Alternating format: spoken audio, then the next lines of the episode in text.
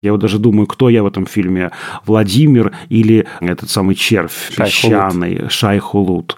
Оба такие милые, прям даже не знаю, кого выбрать. Ну, слушай, вот сейчас смотрю на тебя и думаю, что ты, конечно... Тимоти Шаламе. Да, да, ты Тимоти быть... Шаламе. Я У пол... тебя так кудрей нет, конечно, но свет так тоже падает.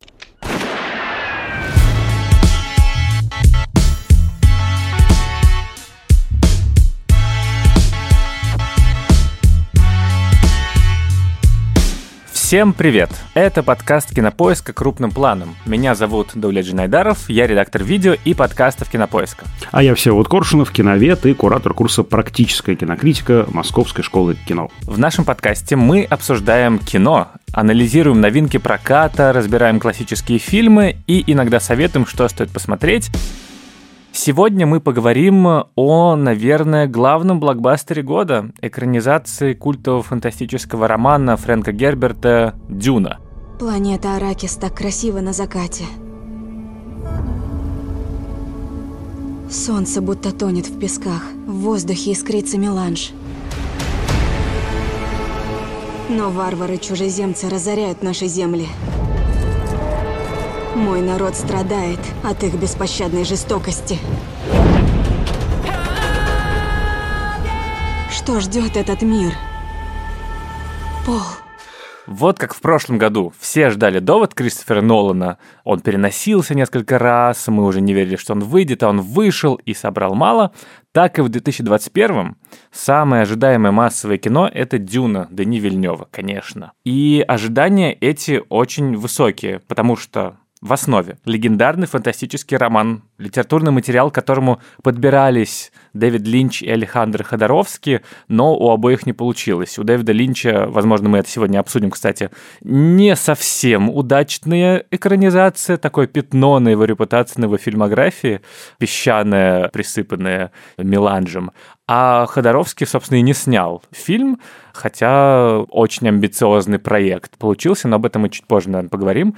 Здесь же у нас есть звездный каст, во-первых, во главе с Тимоти Шаламе и Оскаром Айзеком и невероятным количеством других очень крутых голливудских актеров, когда появлялись новости о том, что такой актер собирается играть в «Дюне», такой актер, я думал, ого, ничего себе, Дени Вильнёв собрал. Но очевидно, что они все согласились сниматься в «Дюне», не только потому, что это двухсотмиллионный блокбастер, который выйдет во всем мире, а потому что его снимает Дени Вильнёв. Удивительный режиссер, автор «Прибытия», «Убийцы» и «Бегущего по лезвию» две тысячи сорок девять, который умудряется сочетать авторский подход с голливудским мейнстримом. То есть как раз вместе с Кристофером Ноланом, наверное, он э, остается таким вот автором в блокбастерном голливудском поточном часто производстве. Ну да, он делает такие арт-бастеры. Вот мне очень нравится этот термин, такой ироничный. Как раз по отношению к Нолану и Вильнёву он очень хорошо подходит, да, арт-бастеры. Да, и как будто бы он играет на обе территории. То есть и одновременно и Всеволод будет доволен тем, как тут медленно развивается повествование, какие у нас медитативные пролеты камеры, как любовно камера Грега Фрейзера снимает песок, который сыпется из пальцев Тимоти Шаламе. И одновременно здесь есть кое-что для меня эффектные сцены, напряженный монтаж и суперчеткое повествование. Ну и фильм, собственно, переносился на полгода из-за пандемии, и сейчас... Я думал, ты скажешь, он переносился... Может, были правки от Всеволода и Даулета, его нужно было их вносить? Нет-нет-нет, все правки от нас, они... Они потом. Потом. Они про вторую часть будут. Ну, собственно, как бы зависит от того, сколько соберет первая часть, потому что «Дюна», и это нужно сразу, конечно, сказать, многие удивились, когда посмотрели фильм, что он кончается на середине. середине, то есть там нет завершения никакого, и, собственно, эта экранизация только половины романа. Я бы даже сказал, что он кончается на начале, потому что только начало инициации, фактически, Пола, и треть пути, как я понимаю, да, его в первой книге, и там все арки только начинают формироваться, сюжетные арки, арки характера, и для меня, в общем, это, ну, если не завязка в самом конце, да, то конец первого акта истории, по большому-то счету. Вот сейчас он переступил границу иномира, и вот только начинает превращаться во властелина двух миров, поэтому для меня история заканчивается в начале, конечно. И это, конечно, смелое решение, да. Очень, потому что Дени Вильнёв как раз говорил, что невозможно вместить весь богатый мир Аракиса, Каладана, всех этих песчаных червей в один двухчасовой фильм, и он бы никогда не пошел на это, потому что слишком любит роман Герберта, и он собирается снимать трилогию, собственно, вторую часть по второй половине романа и третью часть по второй книге «Мессия Дюна», и я, конечно, желаю Дени Вильнёва, чтобы фильм собрал хорошо, потому что кажется, что вот таких громких блокбастеров, при этом авторских, нам не хватает. И что мне особенно приятно, он умудряется изложить довольно запутанный сюжет и показать огромный мир очень понятным образом. Я читал книгу, поэтому я более-менее разбирался, что к чему, и для меня, конечно, главным приятным открытием этого фильма стало то, как четко, практически по учебнику, как ясно разложены все основные аспекты вселенной, которые нужно рассказать. Ну да, я вот не читал, к сожалению, романа, вот сейчас понял, какой же я дурак, что прошел мимо этого романа, но даже я все понимал, мне все было в целом понятно, ясно, что там потом я кучу всего начитался и посмотрел картину Линча с этим гигантским прологом, где все буквально рассказано, разжевано. Я за кадровым такой, голосом. Да, да, такую расширенную версию смотрел, там чуть ли не десятиминутный пролог, где все прям вот четко, да, с иллюстрациями из книжки разложено. Но, в общем, если бы я этого не сделал, я бы, в общем-то, во всем разобрался. Если там какие-то детали упущены, то они не так существенны для понимания взаимоотношений между персонажами. Ну, так что, получается, и тебе, и мне фильм понравился, да? Слушай, ну, я читал не так давно, наверное, ну, перечитывал, поэтому мне было в некоторых местах скучновато, если честно. Это в каких? Ну, собственно, в начале экспозиции, когда они все разговаривают, когда проговариваются мотивации, когда, например, сцена тренировки между Гарни Халиком и Полом, и они дерутся, и ты просто смотришь, на самом деле, на иллюстрацию книги. У тебя нет каких-то открытий. Они очень маленькие, детальные. Ты смотришь на то, как на заднем плане декорация выглядит, как выглядит силовое поле, потому что все визуальные эффекты и все, что связано с материальным миром, это действительно тебе интересно. Тебе интересно, как Вильнёв воплотил это, потому что у Линча это восемьдесят четвёртый год, очень смешно выглядят все эти силовые поля и спецэффекты, ты прямо сейчас уже не воспринимаешь все эти двойные экспозиции. А здесь, мне кажется, очень здорово решены все вот эти вот маленькие детали мира, то, как силовое поле краснеет, когда бьется об него, не знаю, рапира, меч, как показана книга-фильм, вот эта вот голограмма, которая рассказывает про мир Аракиса. Это все, с одной стороны, завораживает, и ты рад видеть это на экране. Или, там, не знаю, песчаный червь. Отлично просто выглядит. Или все эти орнитоптеры, которые как стрекозы вот так вот летают. Но в том, что касается сюжета, в том, что касается развития истории, к сожалению, здесь довольно медленный темп, и кажется, что ты временами просто смотришь на очень богатую, красивую, эффектную, с прекрасными актерами, но книжную иллюстрацию. Я понимаю, почему это происходит. Это, на самом деле, фильм Дени Вильнёва должен стать хрестоматийной экранизацией «Дюны». Не знаю, как «Властелин колец». Следующий уже снимать в ближайшие несколько десятков лет не нужно, потому что тут все идеально. И очевидно, что Дени Вильнёв очень любит книгу. То есть он уже говорил, что в четырнадцать лет прочитал и экранизировал свои вот эти вот подростковые фантазии. И Ханс Циммер замечательный, который тоже отказался от работы, кстати, с Кристофером Ноланом над «Доводом», чтобы сочинять музыку. И весь фильм пышет этой любовью к роману, но если ты как-то хорошо его знаешь, то для тебя нету открытий. Я слышал отзывы, что нужно прочитать роман, прежде чем сходить в кино, но, кажется, это как раз будет вредно. Ну, то есть, если вы хорошо еще помните роман, то очень мало открытий. Потому что это экспозиция. Ну, вот как раз это мне в нем и нравится, что он меня медленно засасывает вот в эту воронку даже не действия, мира. Мне очень нравится, как медленно, скрупулезно, невероятно эффектно Вильнёв показывает все эти миры.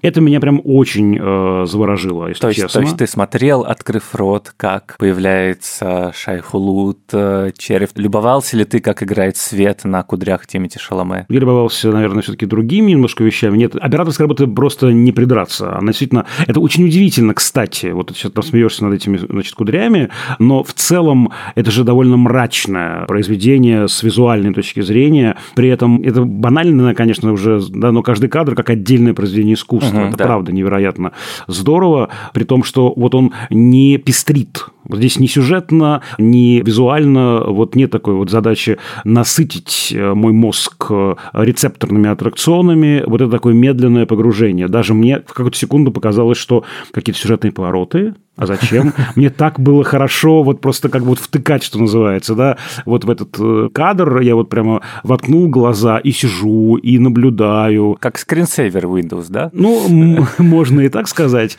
Ну, вот в целом уберите сюжетные повороты, я все равно буду это смотреть, вот честно скажу. Слушай, вот про визуально как раз мы знаем несколько возможных визуальных воплощений мира, Дюны Аракиса Каладана. И здесь еще с трейлеров у меня было некоторое опасение, что довольно усредненная картинка. Это не оправдалось, потому что действительно есть очень много странных перебивок монтажных, которые как бы не про действие, именно про атмосферу. Вот я два запомнил, когда прилетает преподобная мать, чтобы протестировать Пола, и там внезапно как бы кадр с леди Джессикой, которая плачет в огромном зале, дальше в тумане в каком-то появляются эти космические монашки из Бене Гессерит. И вот этот вот отрывок буквально из пяти-шести кадров под музыку Ханса Циммера, это просто какой-то невероятный драйв, когда тебя погружают не через вот сюжетный Да, поворот. да, я, я тоже помню этот момент, и он невероятный. То есть, правда, там еще музыка такая, элементы песнопения, почти хоральная, почти церковная, это прям очень здорово. И от Ханса Циммера почему-то я ожидал совсем другого. У него здесь совершенно другой стиль. Он, правда, такое спиритуальное измерение этого всего дает своей музыкой.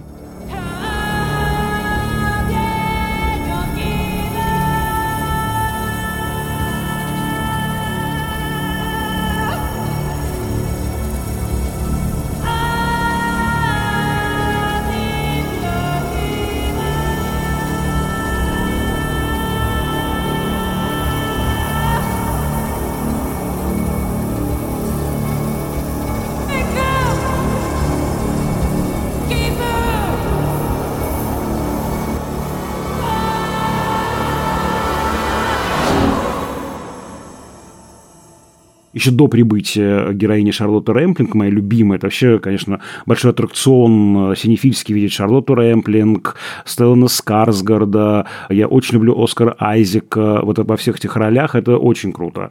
Так вот, еще до этого, когда приезжает посланник императора, да, и нужно Полу надеть церемониальный костюм, уже тогда появляется очень важная для меня часть в фильме. Это вот соединение, синтез, с одной стороны, каких-то высочайших технологий, космических технологий, каких какие-то космические аппараты прилетают, и этой феодальной, устаревшей, архаичной, церемониальной части этого мира. Прямо удивительное соединение, да, чего-то такого, правда, архаичного, религиозного и вот этого суперсовременного. И это еще потом укрепляется, конечно же, при появлении героини Шарлотты Рэмплинг. Я прям, открыв рот, вот на это смотрел, и мне кажется, это очень круто придумано Гербертом, вот это вот соединение ультрасовременного и ультраархаичного. Ну, это действительно мир, который Герберт создал в «Дюне». Он соткан из как будто очень контрастных частей. В книге как раз нету почти технологий, потому что в каком-то далеком прошлом случилось восстание машин, и человечество решило отказаться от вот этих вот мыслящих аппаратов, и поэтому там есть ментаты, люди, которые закатывают глаза белками наружу и могут просчитывать какие-то возможности и интегрировать интриги политические благодаря им существуют. И здесь, конечно, есть одновременно и средневековая феодальная структура, которая как раз роднится средневековой поэмой такой, ну то есть вот эти рыцарские романы, «Игра престолов», сразу вспоминается, что вот эти вот дома разные воюют, вассальные отношения, с одной стороны, с другой космические корабли, которые управляются загадочным наркотиком. Одновременно здесь есть и восточные мотивы, и в музыке, кстати, тоже. Когда прибывает дом Атрейдесов, то там звучит волынка,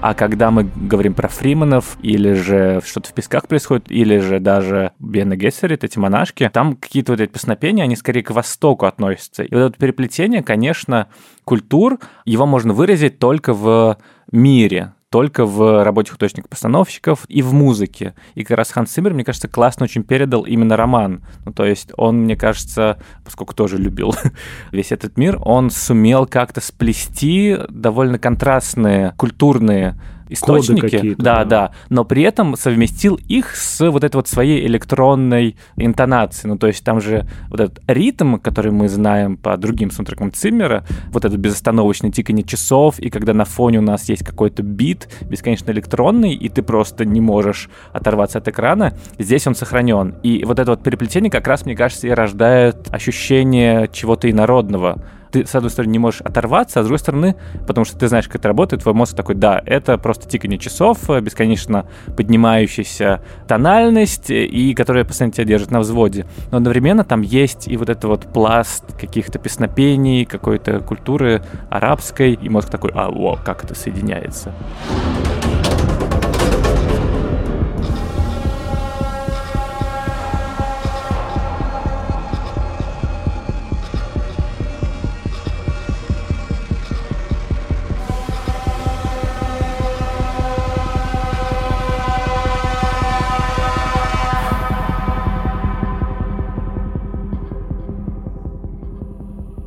Да-да-да, это вот как раз то, что меня заворожило, это вот и православные какие-то вещи, славянские, да, даже в именах Владимир, да, Арконан, да-да, и арабско-исламский пласт, и западноевропейский, католический. Тут вот это все, конечно же, прям в таком диком замесе, и вот я, не на, конечно, не на свет смотрел, а вот на это вот, на все, как-то это все удивительным образом соединяется. Вот для меня самое сильное впечатление от фильма, уж мы говорим про эту концентрацию разнородного, эти узнаваемые культурные коды. Когда ты понимаешь, ну, Атрейдесы, ну, хорошо, Атрейдесы, Атрейдесы, ладно, черт с вами. А потом ты понимаешь, ого, а там постоянно какие-то бычьи головы, значит, дедушка у Пола погиб в битве с быком, у него очень красивая такая настольная композиция, скульптурная, с коридой связанная, думаю, что-то вообще, какой-то кносский дворец вот мне подсовываешь, какой-то Минотавр, Крит, а потом я так думаю, ой, Атрейдесы, это же Атриды. А это микенская часть крито-микенской культуры. Я такой, ой, как интересно. А потом я смотрю, ничего себе. Он фактически, это у Линча в большей степени сделано. Акцент на этом, на месте за отца. Я такой сижу и думаю, прямо сейчас передо мной разворачивается в завуалированном виде одна из самых мощных фабул в истории мировой культуры, которая называется «Аристея». История Ареста, сына Агамемнона, который мстит за отца. И это один из самых главных мифов вообще древнегреческих. Он положил основу Гамлетов традиции, потому что Гамлет перепев Аристеи, а Пол гораздо больше даже к Гамлету ближе, чем к Аресту, и очень точно подобран здесь Шаламе, как рефлексирующий интеллектуальный актер, и прям вот этот вот выбор, сомнения прям видно в его взгляде, хотя я считаю, что он мог даже еще сильнее это отыграть. Но, опять же, арка не завершена, поэтому тут еще решений таких мало он принимает, да, судьбоносных. И ты понимаешь, черт подери, тебе даже дали подсказку. Вот ты же понимаешь, да, это вот Аристея, она разворачивается, и ты думаешь, ну ты сошел с ума, перечитал древнегреческих мифов, нет-нет-нет. Опять нет. На ночь читал древнегреческие мифы, Всеволод. Я всегда читаю на ночь древнегреческие мифы, и ночью я тоже их читаю. Но э, я же вспоминаю, что Атрейдесы, Атридесы, это же не так просто, это подсказка. А потом я вижу имя, ну, то есть не вижу, я его сразу понимаю, Пол. Я понимаю, что в этом контексте Пол не просто так у Герберта. Пол, Пауль, да, у нас еще есть варианты перевода Пауль. Неважно, Павел, да, апостол Павел, один из краеугольных камней церкви христианской. А кто такой апостол Павел? Это тот, кто превратился из Савла, из гонителя христиан, в апостола новой веры, в Павла. У нас здесь тоже есть переименование Пола в Муаддиба, и это прямо работает на уже христианские отсылки. То есть тут и античность, и мировая литература, гамлетовский миф, и, значит, христианство, и все эти имена, все эти названия, которые нас отсылают к Аравийской пустыне, к Аравийскому полуострову, ко всем этим элементам великой арабской культуры, исламской культуры, и это прям вот вообще, то есть прям придавливает. Сколько там еще современных элементов, угу. да, если мы сейчас вспомним про этот спайс, вспомним что... про экологию, и там сколько всего. И это такой многослойный пирог невероятный, и я считаю очень правильно, что меня не отвлекают от этого всего сюжетом. Мне сюжет здесь не нужен. Я хочу погружаться в эти слои. Я согласен с тем, что как бы у Герберта это все есть. Да. И, ну, понятно, почему за него хотели взяться такие великие режиссеры. Хотя Линч, кстати, не читал роман до того, как ему предложили поставить. Но ему он понравился, во всяком случае. Но не кажется ли тебе, что вот этот вот весь богатый культурный слой в фильме чуть-чуть потерян? Ну, то есть очевидно, что в фильм нельзя перенести все. Мы это обсуждали, когда у нас был выпуск про «Властелин колец». Но здесь у нас оставлена только внешняя вот эта вот структура. И даже, кажется, не произнесено ни разу слово «джихад», священная война, которая очистит все.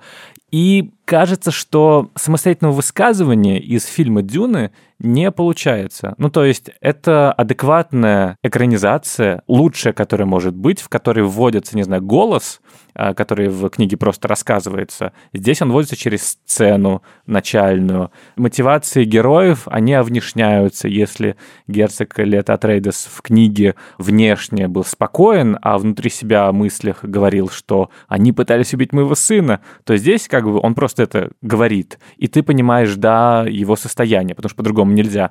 Но все-таки кажется, что весь этот пласт про путь героя, про мессианство, про экологию ту же, которая, конечно, важная тема, они здесь намеками, а в остальном это, ну, такой качественный эпос, современная сказка, сделанная реалистично. Тут вопрос в том, на самом деле, насколько можно было это сохранить средствами кино или нет. Мне кажется, это не очень честно сейчас об этом говорить. Я объясню, что я имею в виду. Извините, это как у Эйзенштейна, Иван Грозный. Первая серия, большущая экспозиция к самому главному, что разворачивается во второй угу. серии. Я пока так это воспринимаю. Для меня это длиннющая экспозиция с началом завязочной части, там, с концом первого акта, и понятно, что все важнейшие смысловые уже узлы должны там разворачиваться, да, потому что превращение нашего героя, оно, в общем, только началось.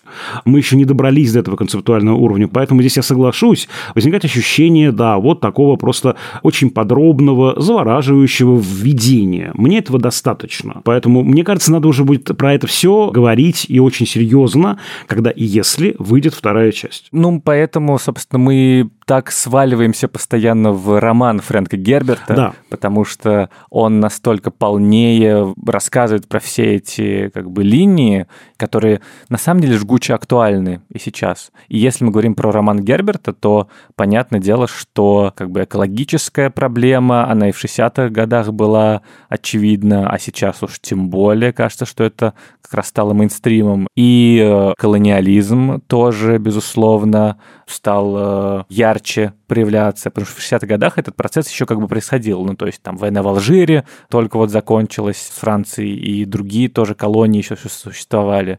И вот эта вот исчерпанность ресурсов земли и то, что у нас есть одна сверхценность — спайс, пряность, специя, меланж, которая очевидная аллюзия на нефть, и это до сих пор существует. Да не просто до сих пор, это, мне кажется, сильнее стало. Да. Когда я понимаю, что передо мной, в общем-то, история Аравийского полуострова и этого сокровища, которое спрятано там в глубине под песками, понятно, что же черви, они же, ну, как я понимаю, они связаны да. с меланжем, да, это как продукт их жизнедеятельности в некотором смысле. И это же буквальная работа вот с этой, да, ассоциацией. И тут вообще столько всего у нас происходит, да, потому что на этом, ну, условном Аравийском полуострове, который стал планетой, живет некая меньшинство, которое ставит себя поперек всех элементов мироустройства, которое фактически вот-вот объявит войну этой империи гигантской. И здесь столько ассоциаций с запрещенными в России организациями. Да. И как с этим он обойдется во второй части, это же будет все нарастать, я думаю, еще с годами. Это очень интересно. Я очень жду вторую часть, просто потому, что это изначально нетипичная история про героя, который поднимает восстание, такого Лоуренса Аравийского немного, собственно, которым, ну, основан был Пол в некоторой да. степени, и освобождает повстанцев, коренное население и свергает империю. Эта история «Дюны», она не очевидная. Это как раз коррозия происходит в произведении этого мифа про героя, и Герберт, на самом деле, во многом нам говорит, что нет, не надо сотворять себе кумира. Собственно, это и есть в фильме. Немного в видении Пола, когда он в палатке представляет про будущее, про то, что и во имя Атрейдеса, герцога Лето, начнется священная война, собственно, тот самый джихад. И тут вопрос в том, что у него нету никаких путей. То есть либо смерть, либо же он поднимает людей на истребление других, на то, чтобы посеять, ну, хаос во многом. И здесь, конечно, вот эта моральная дилемма того, что лидер повстанцев сам становится тираном, это супер, ну, во-первых, честный взгляд на такого рода вещи. Во-вторых, и в фильме это нам дано намеком, что это не типичная история голливудского повстанческого мифа, как было в «Звездных войнах». Да, мне тоже нравится эта неоднозначность моральная, этическая в романе Герберта. Насколько я понимаю, она там, это самое интересное, там, да, что этот орден Бене Гессерит, он тоже не такой белый, пушистый, мягкий, замечательный. Нацисты, ну, то есть евгеническая программа. Абсолютно. По выведению пророка Квисац Хадераха, это же, ну, прямо нацизм в чистом виде. Абсолютно. И сама по себе эта идея мессии, сверхчеловека, ницшеанских, здесь очень много обертонов, это, понимаю, именно поэтому в правом лагере до сих пор так любят этот роман, потому что в нем много такого, вот, опять же, ницшеанского. И тут прямо много таких шпилек в адрес каких-то современных прям вот вещей, повесточных, скажем прямо. И это очень интересно. В каком-то смысле он прикликает, кстати, со «Звездными войнами», в том смысле, что Лукас переворачивает историю второй трилогии. Теперь мы понимаем, что злодей не так уж и зол, и, по крайней мере, что-то сделало Энакина Дартом Вейдером. А давайте сейчас перевернем ситуацию и посмотрим на него. Как раз вот это размывает традиционную такую культурную дихотомию добро-зло, плохой-хороший, наш-не наш, непонятно, кто наш. Это прям очень здорово. Я тоже очень жду, как это будет все реализовано во второй части. Я хотел поговорить немного про актерский состав. Мы уже упоминали тут кудри Тимоти Шаламе. И, если честно, ну, читая роман и потом смотря фильм, я удивился, насколько все подходят под роли. Я просто, если честно, был поражен. Когда ты читаешь список голливудских звезд, которые участвуют в фильме, ты думаешь, ну, понятно, почему там Оскар Айзек. Ну, там, не знаю, понятно, почему туда пригласили Джоша Бролина. Вот они работали с Дени Вильнёвым в «Убийце», и вот он пригласил крутого актера знаменитого. Понятно, почему там Тимоти Шаламе, главная голливудская звезда, Зендея, как бы молодая, восходящая. И ты такой, ну да, наверное, это просто было сделано, чтобы набрать имен. Как будто бы сейчас люди ходят в кино на звезд. Это уже пятнадцать лет не так. Ну, это инерция Star System. Понятно, что одна звезда не вытянет, поэтому мы вам сейчас дюжину звезд напихаем в фильм. Это да, ясно. Логика, да, ну, понятна, такое, да. Это логика народного кино, как в «Марсианине», где во главе Мэтт Дэймон картошку, значит, выращивает, а остальные просто в каждом эпизоде какая-то звезда. Но здесь абсолютно точнейшее попадание. Я прямо удивился. Ну, то есть, насколько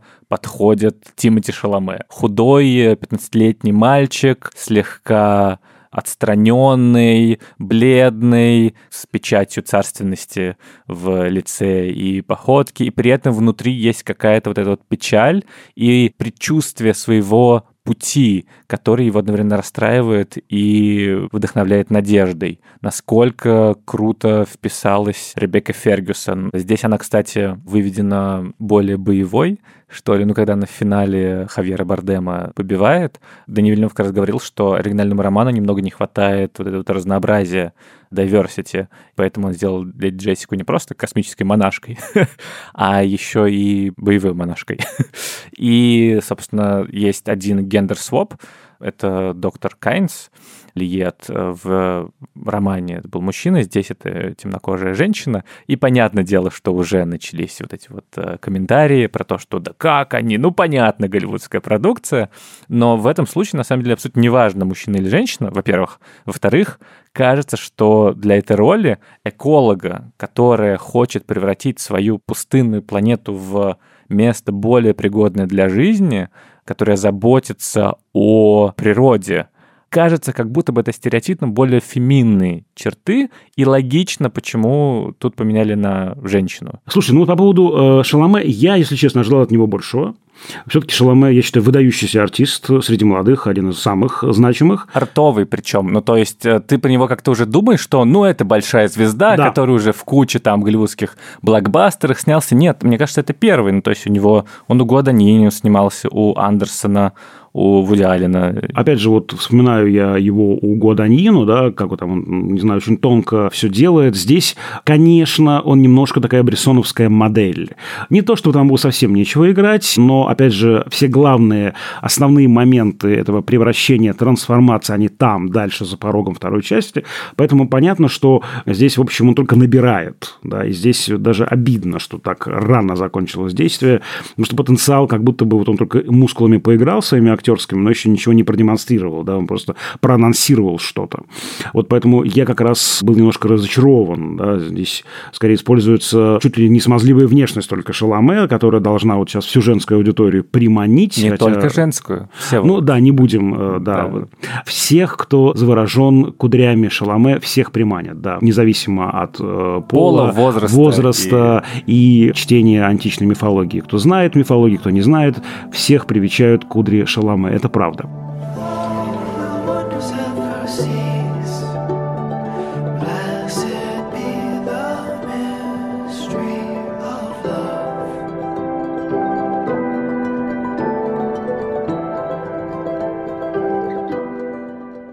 Слушай, не показалось ли тебе, что барон Харконнен, что он прям супер мерзкий?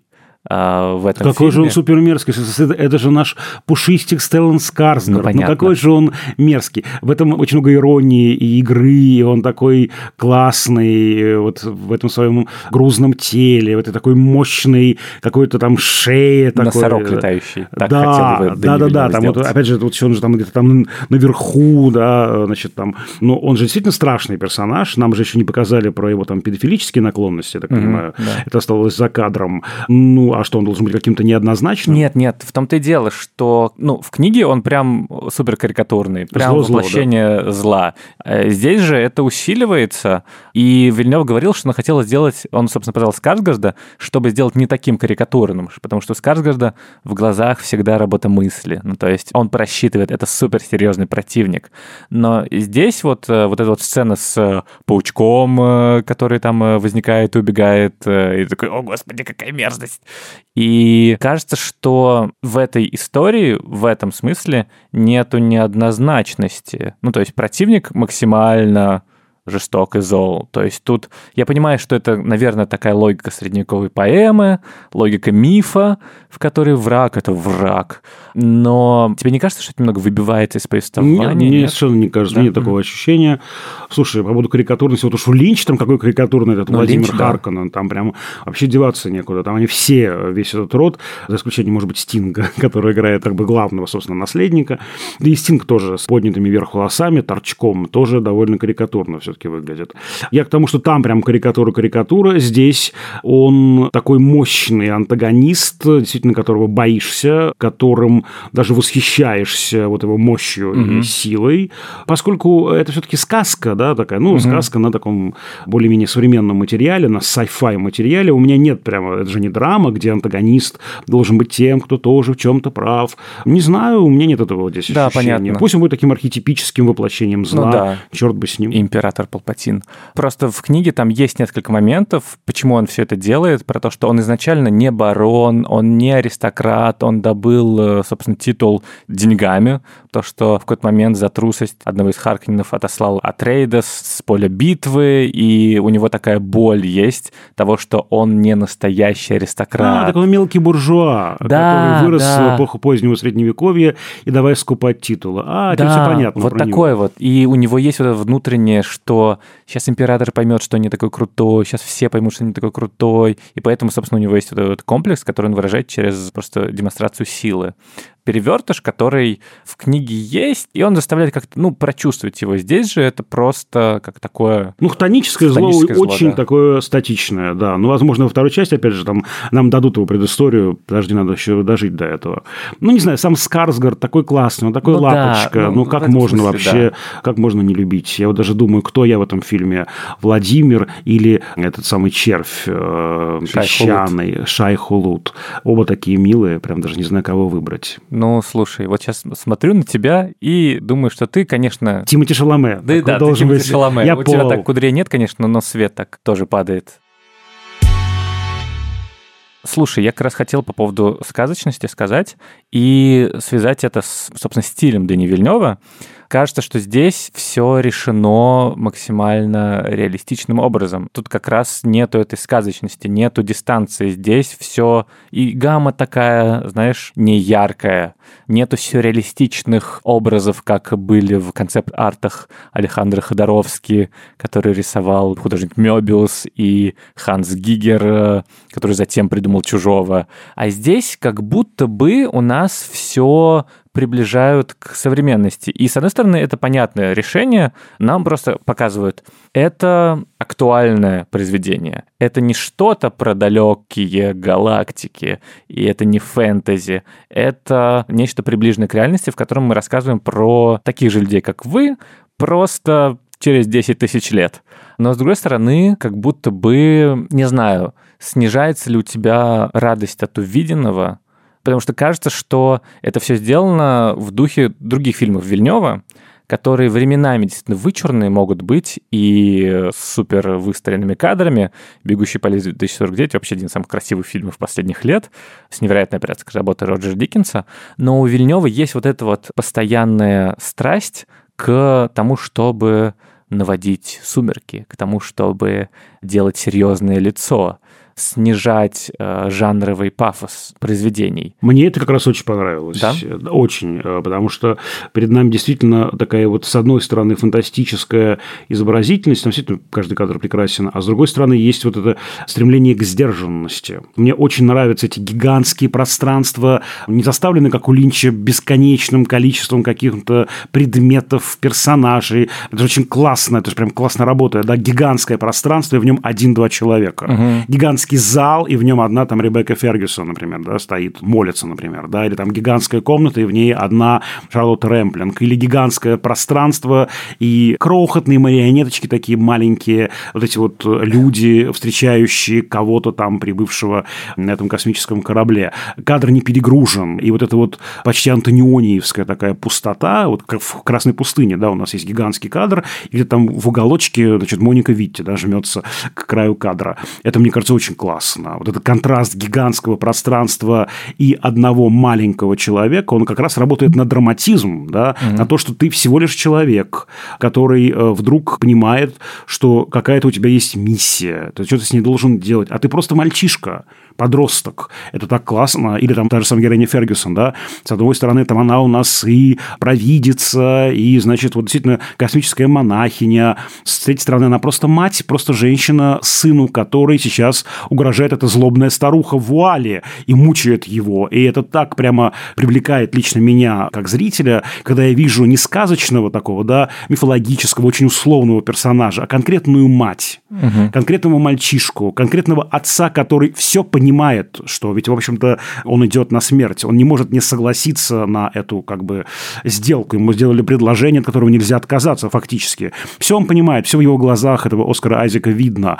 И он вынужден взять это как некую ношу, да, по-другому нельзя. Вот это человеческое измерение, драматическое, человеческое, оно как раз очень сильно на меня подействовало здесь. Ну, и это как будто бы, на самом деле, стилистическая особенность фильмов Вильнёва. Маленькие люди и огромные пространства, и загадка, которую нужно решить, и мир, который остается непознанным на самом деле. Всегда же есть у него вот открытый финал в фильме «Пленницы», когда Джейк Джилленхол оглядывается, и слышит он свисток, не слышит. Вроде слышит. И тут заканчивается фильм.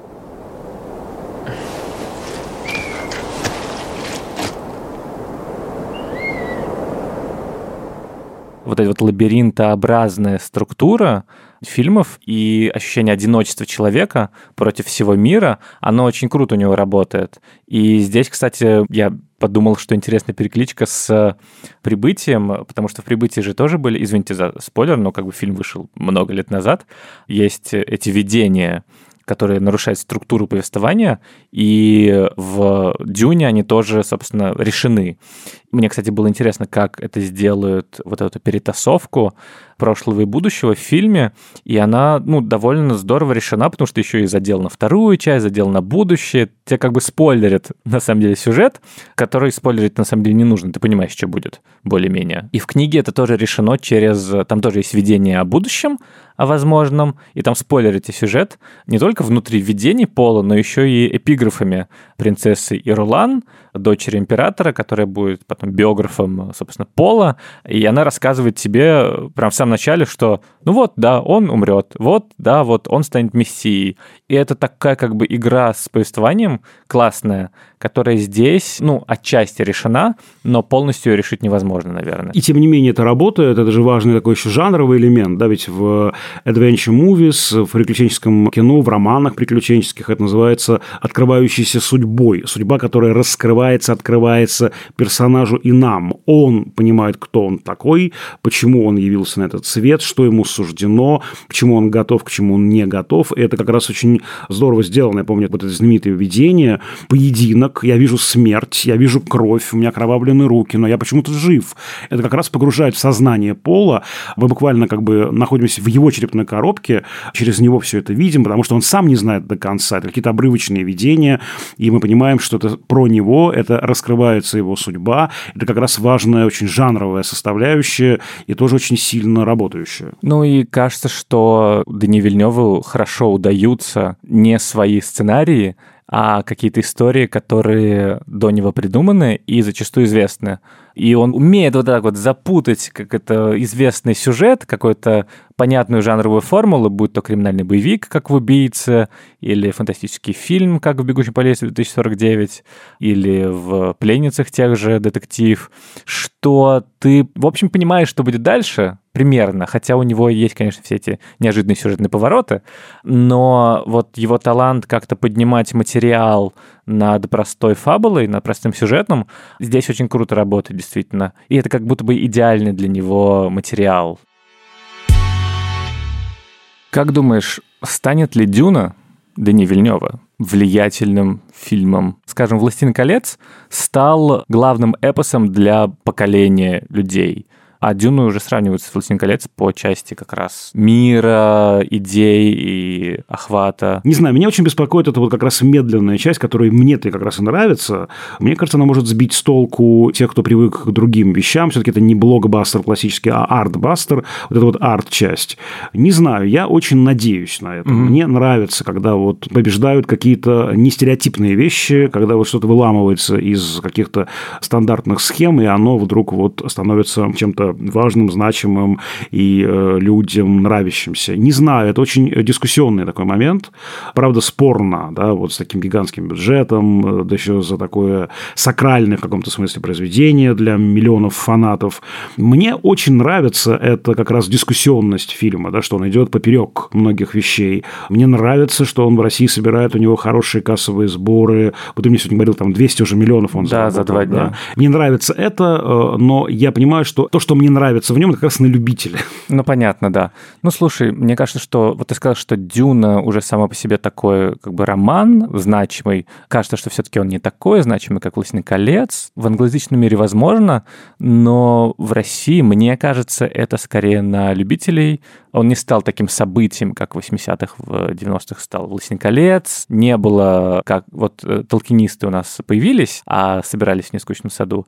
А дюнистов, дюнистов как-то мы не да, видели. Да, и чтобы одевались в костюмы песчаных червей и так далее. Поэтому как бы, в России, конечно, идут на другое. Идут на блокбастер, идут на Шаламе, идут на Дени Вильнёва. И мне как раз не кажется, что это какой-то поворот в жанре, который может задать какие-то, не знаю, тренды, потому что кажется, что он слишком, не знаю, авторский для этого.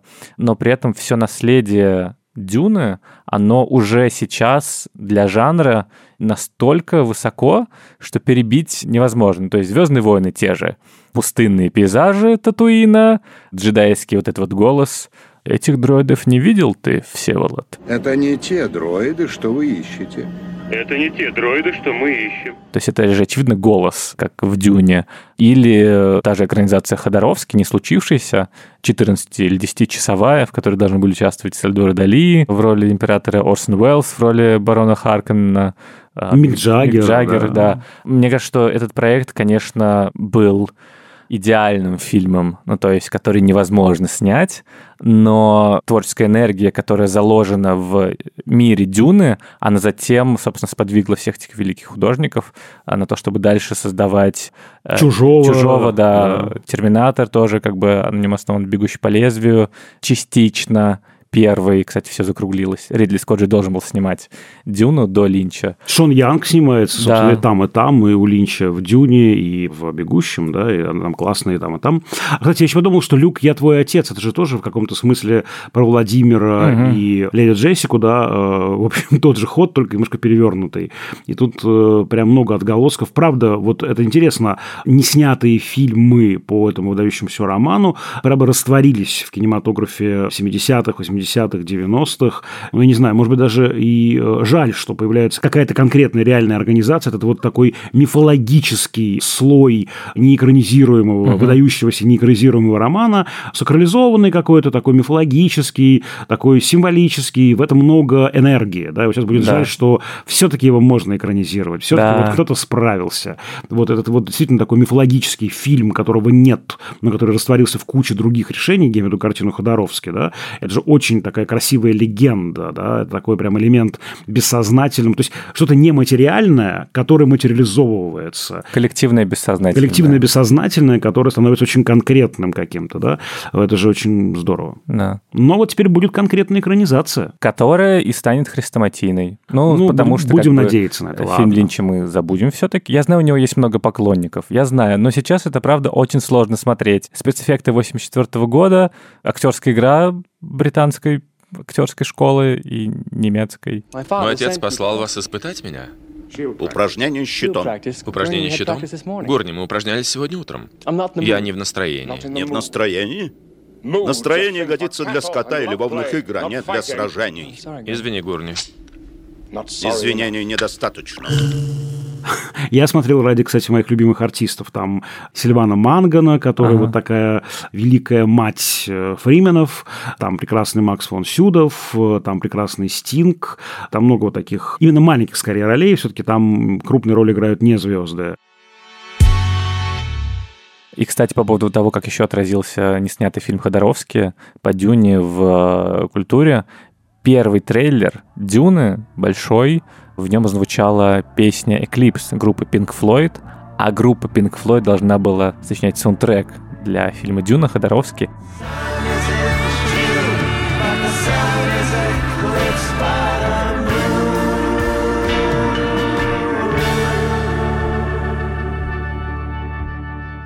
И это, мне кажется, классная отсылка и знак того, что создатели понимают, что они делают, и понимают, какое наследие им оставили все предыдущие великие авторы, которые любили этот роман, и что, как мне кажется, прекрасно в этом фильме в любом случае, это то, что в нем очевидно видна любовь всех создателей к этому материалу. Все участвующие в съемках старались сделать лучшее, на что они способны. И это всегда, конечно, заражает. На мой взгляд, фильм получился, и меня он заворожил настолько, что я хочу еще раз его смотреть. Угу. Я вот вчера вечером смотрел фильм Линча, и мне захотелось как бы вернуться к картине Вильнёва. Я смотрел трейлеры, я слушал саундтрек Ханса Циммера.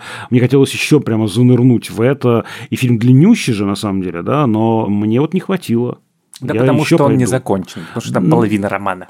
Да, но я все равно пойду, и хочу еще туда занырнуть. Мне как раз хочется погрузиться в это еще и еще и еще. Книжку почитай.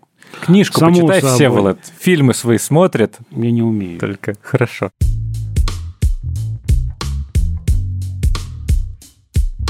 На этом все. С вами были Даулет Жанайдаров и Всеволод Коршунов. До встречи в наших следующих выпусках.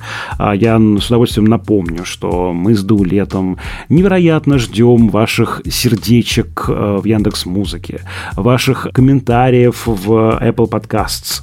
Подписывайтесь на нас в Castbox, в Google Podcasts. Мы ждем ваши лайки, сердечки, отзывы и даже отрицательные. Нет, отрицательные мы, конечно, ну, ждем. Мы всегда готовы к худшему, но лучше положительно. положительные, чтобы люди посмотрели на эти отзывы такие, а вот за что этот подкаст можно любить, давайте-ка я его послушаю. Да, но с другой стороны, мы же хотим стараться и быть как лучше, да, и нам нужно быть в курсе того, что можно улучшить, поэтому да. пишите, нет, я за отрицательную критику тоже, потому что мы должны развиваться, наши сюжетные арки должны быть простроены и не обрываться на одной трети нашего пути, как в фильме Дени Вильнёва. Да, путь героя Всеволода Коршунова продолжится в следующем выпуске. И дракона Даулета, который мучает героя своими речами. Да, волшебными помощниками выступали звукорежиссер Лера Кусто и продюсер Женя Молодцова. Подписывайтесь на нас везде, где можно. У нас есть телеграм-канал, он называется «Общим планом». Мы дадим ссылку на него в описании. Там мы выкладываем разные наши мысли, которые не влезли в выпуски,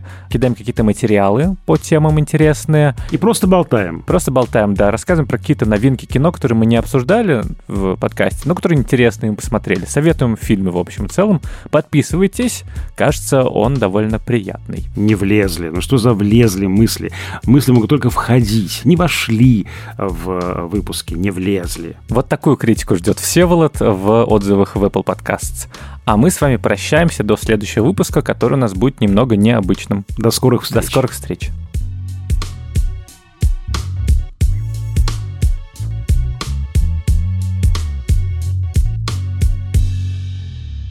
До записи я думал, если честно, шутить глупые шутки, вплетая в мою речь и в мой анализ фильма «Дюна» какие-то отсылки к песням группы «Дюна», вроде того, что вот тут так много звезд голливудских, это как будто бы коммунальная квартира. Я бы даже сказал, что коммунальная страна. Или же, что иногда камера работает так, как будто бы она передает привет с большого бодуна. Ну, короче, или про страну лимонию, но... У меня, да, слушай, я совершенно забыл про группу «Дюна». Вообще забыл про группу «Дюна». Она, кстати, была названа в честь фильма «Дюна» Дэвида Линча. Да, да, да. Виктор Рыбинс рассказывал в интервью. Это прям шок-контент.